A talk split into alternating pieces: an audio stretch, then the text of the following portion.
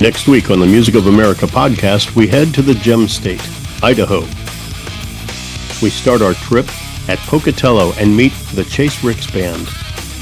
For the most part, I'm pretty happy with what I do.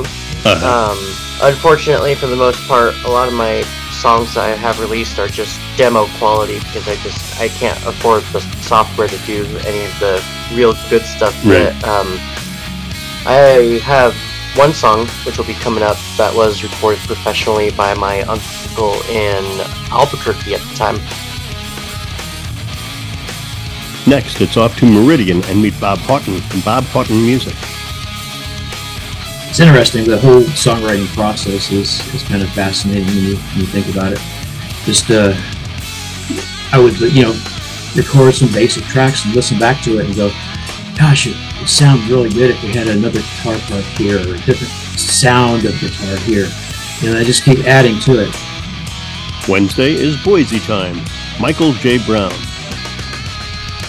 So I ran a thing called the Treasure Valley Songwriters Showcase for a number of years here in the valley, where I featured um, singer-songwriters, and we would do a monthly showcase where each songwriter would have about a 40 to 45 minute set, so they could do, you know, like they would in a concert. Mean, there's Okay. a lot of Yeah. places that will do open mics, you know, where songwriters can kind of come in and and get a taste for how the audience reacts to new songs and such. But usually those are just a one song, two song type deal. So I wanted to have something where I gave the artist an actual full concert set. Thursday, we get quality banjo time with Banjo Matt. The best compliments I've been getting is like people are just like they're, they're like you feel it is what they all right. They can tell like I'm not just there for the paycheck or for the free Right. drinks or they're like we can feel it.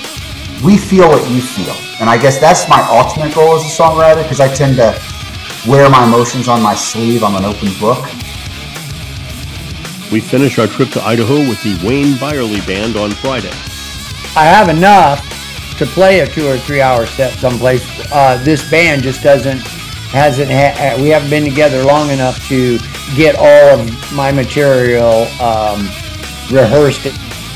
So, but we've got we've got about 12 songs, and with me talking a little bit in between each song here and there, we stretch it. We can stretch it out.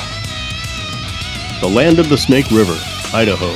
All next week on the Music of America podcast.